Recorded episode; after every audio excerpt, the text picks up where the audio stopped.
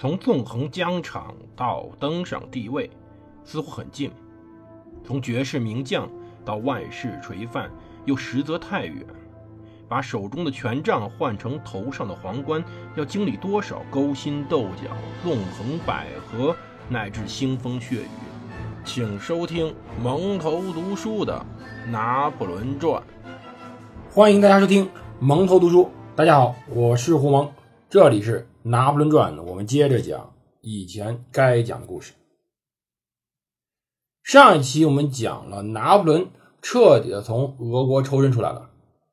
只不过等到他从俄国离开之时，他的损失已经超过了五十万人。拿破仑的帝国所建立凭借的，虽然说有拿破仑本人的智慧与手腕，但另外一方面，他的根基是拿破仑无敌的战绩。可是此时，他的无敌战绩结束了。所以，帝国开始变得越来越脆弱，开始变得风雨飘摇。比如说，拿破仑当时开始出现了相当严重的问题，人口损失，国内开始出现了轻微的动荡，再也没有当时那种平静。安详的情况出现了。当然，这种动荡也没有敌人所设想的那么严重。敌人曾经幻想过，说拿破仑一旦失败，那么他手下的人就将率先推翻他。可这种情况也没有出现。比如说，一八一三年时候，法军没有占领的东普鲁士和西里西亚反叛了，可是。柏林、勃兰登堡等从1806年就开始被占领的地方，并没有任何的动作。荷兰、瑞士、意大利和多数的德意志地区非常的稳定，或者是根本就没有反抗拿破仑，或者是等待着自己的政府宣布反抗，或者是静观其变，坐壁上观，等着联军自己到来，扫本土。出现了几次比较严重的由于粮食紧缺问题的骚乱，但是并没有遍及全国，主要局限在布列塔尼半岛上。这种大规模反抗直到一八一四、一八一五年才出现，但是全国在弥漫着非常非常强烈的厌战情绪，地方上的人士也激烈的反对着征兵，尤其在收获季节时候。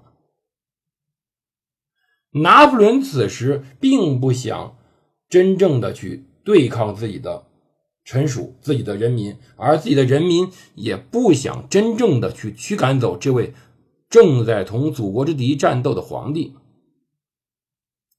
只有那些公开谴责拿破仑的人可能会被逮捕，但是真的心有怨言的人仍然会被保留下来。这种温和的方式一直维持了下去。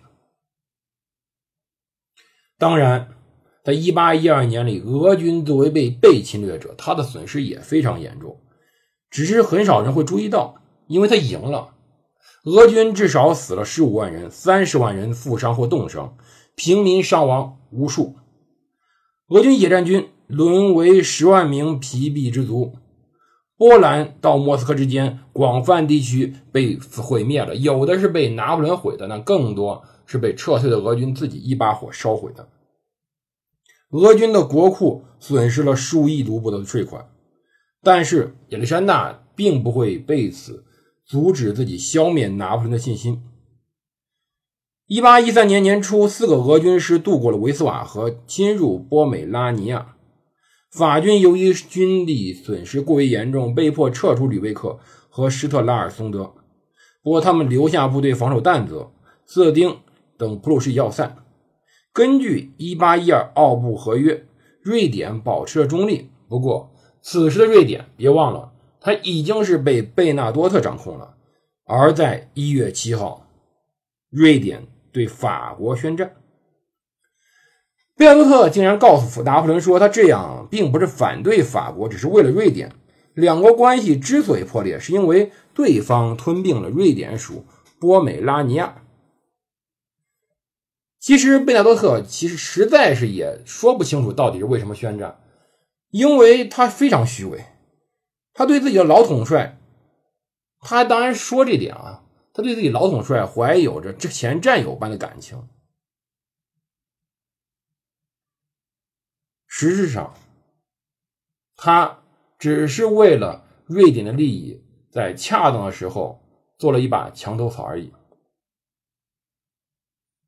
是因为此时拿破仑的损失确实远远超出了他的宣传，而贝纳多特作为一名前任的法军的元帅，他非常清晰的知道这一点。而拿破仑在对元老院说的时候，由于寒季提前，我们军队遭受了损失，他希望能够招募十几五万人，命令地方组织集会支持他征兵行动。后来到一月九号，他致信贝尔迪埃，希望一切可以运作起来。他非常坦率地谈起了俄国的败局。一八一二年里面，俄国共缴获了一千一百三十一门法军大炮。亚历山大曾经计划说组织一支强大的炮兵，但是问题是，他有炮没兵，所以说呢，没有付诸实现。目前数十门拿破仑的大炮仍然在克林姆林宫中展示着，来展现出当时俄军的强大。当然，为了降低民怨，一月下旬，拿破仑再一次低头了，他重新的跟教皇缔结了新的政教协定。当时在开头写道：“教皇国驻外大使。”享有外交人员特权，教皇领地中未被兼并的不用交税，已被兼并的将获总计二百万法郎的补偿。教皇将在六个月内为皇帝的大主教辖区建立教会制度，也就是说，教皇承认了皇帝任命的大主教。拿破仑呢，也获准任命十名主教。宗教协定对皇帝还是有利的，但教皇很快就后悔了，试图能食言。因为他热切的恳求，希望能够把这个整个协定当做无效文件。拿破仑认为他给教皇的足够了，而教皇认为他失误了，他不小心签了这个非常苛刻的条约。到二月七号，拿破仑展开了大阅兵，他召开了参政院会议，他希望建立起一套完整的君主出征时的摄政制度。马来阴谋让皇帝非常的恐惧。他防止任何人趁他不在时候设法推翻帝国，他也确保自己死以后，人们可以承认他儿子的继承权，哪怕孩子还是婴儿，还是小孩。他起草一份元老院令，规定道：如果拿破仑死亡了，玛丽路易斯以及他的老婆将行使行政权、摄政，并且听取摄政会议的意愿。直到罗马王成年。按照皇帝设想，如果他一旦去世，康巴塞雷斯将将是法国的实际统治者，但玛丽路易斯将以他的名义授予中央政府权力。康巴塞雷斯、雷尼耶、戈丹、马雷、莫莱、拉塞佩德、丹热利、蒙塞、奈伊等等等等人将出面组织这次摄政筹备会议。但是到二月十三号时候，拿破仑已经听到一些让他不祥的消息了。奥地利正在动员至少十万人的野战军，梅特涅提出了靠调停促成和平处置欧洲的方案。要知道，奥地利又一次反水了。拿破仑在杜伊舍里宫桌球室与莫莱长谈，坦陈了自己的看法。他对马伊路易斯评价非常高，他称他有身上有祖先奥地利的安妮的印记。他说他很清楚哪些人曾投票赞赞成处决路易十六，哪些人是弑君者。当时他对莫来说看好欧人，尽管此人仅具平庸才能。皇帝批评缪拉，说缪拉的逃跑造成了他的尴尬。他自己说，他自己花了数年的时间培养自控能力，希望能防止自己流露真情的实感。可是，就在不久前，他是世界征服者，指挥当代最大最强的军队。可是，一切都过去了，他完全保持了镇静。他甚至要说，他的高昂精神始终不曾动摇。如此严格的收敛自己的情绪，确实让人觉得冷酷，觉着厌烦。但是在那个年代，作为一个统治者，这是一份美德。他帮助拿破仑在镇定的应对所有一切的挫折。他在二月十四号的元老院和立法院开幕式上发表讲话，展现出了自己这种能力。他脸上不带一丝的焦虑，他仍然在。把冬季归于当时整个俄国战败的原因。他宣布自己和教皇化解了矛盾。他宣布将永久统治西班牙，而且法兰西帝国拥有贸易盈余一点二三亿法郎，哪怕海洋遭到封锁。不过，他也说了句实话：亚美条约后，他曾四次对英求和。但他补充道：“我绝不媾和，除非和平是光荣的，并且与我伟大的帝国相称。”可是实际上，一八一二年的战局是摧反了当时法国的财政。其实，一八一一年时候，法郎对英镑的汇率很坚挺，甚至稍有上涨。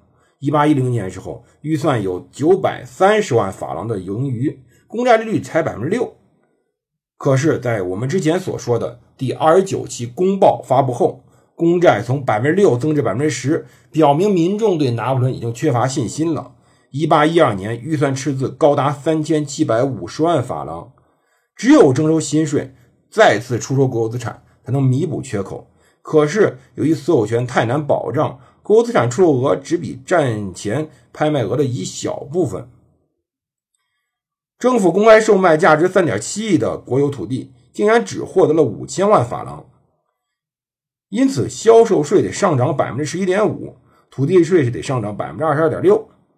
拿破仑本人也开始节俭，可是这种节俭，说句实话，真的不一定能解决问题。军官们再也不能任选葡萄酒和啤酒，他们拿到什么就得喝什么。当时。在俄军占军前，所有的国家工程都搁置了，并再没有重启。政府真的没有办法应对更多的要求，但是政府也没有真正的取消大规模的动员与高额的军费开支，财政赤字依然存在。拿破仑应对的仍然是一摊烂摊子，他尽管镇定，尽管在努力应对，但究竟此后他如何？转变自己的想法，如何改变当时的状况？我们下期再讲。这里蒙头读书，我是胡芒，我们明天见。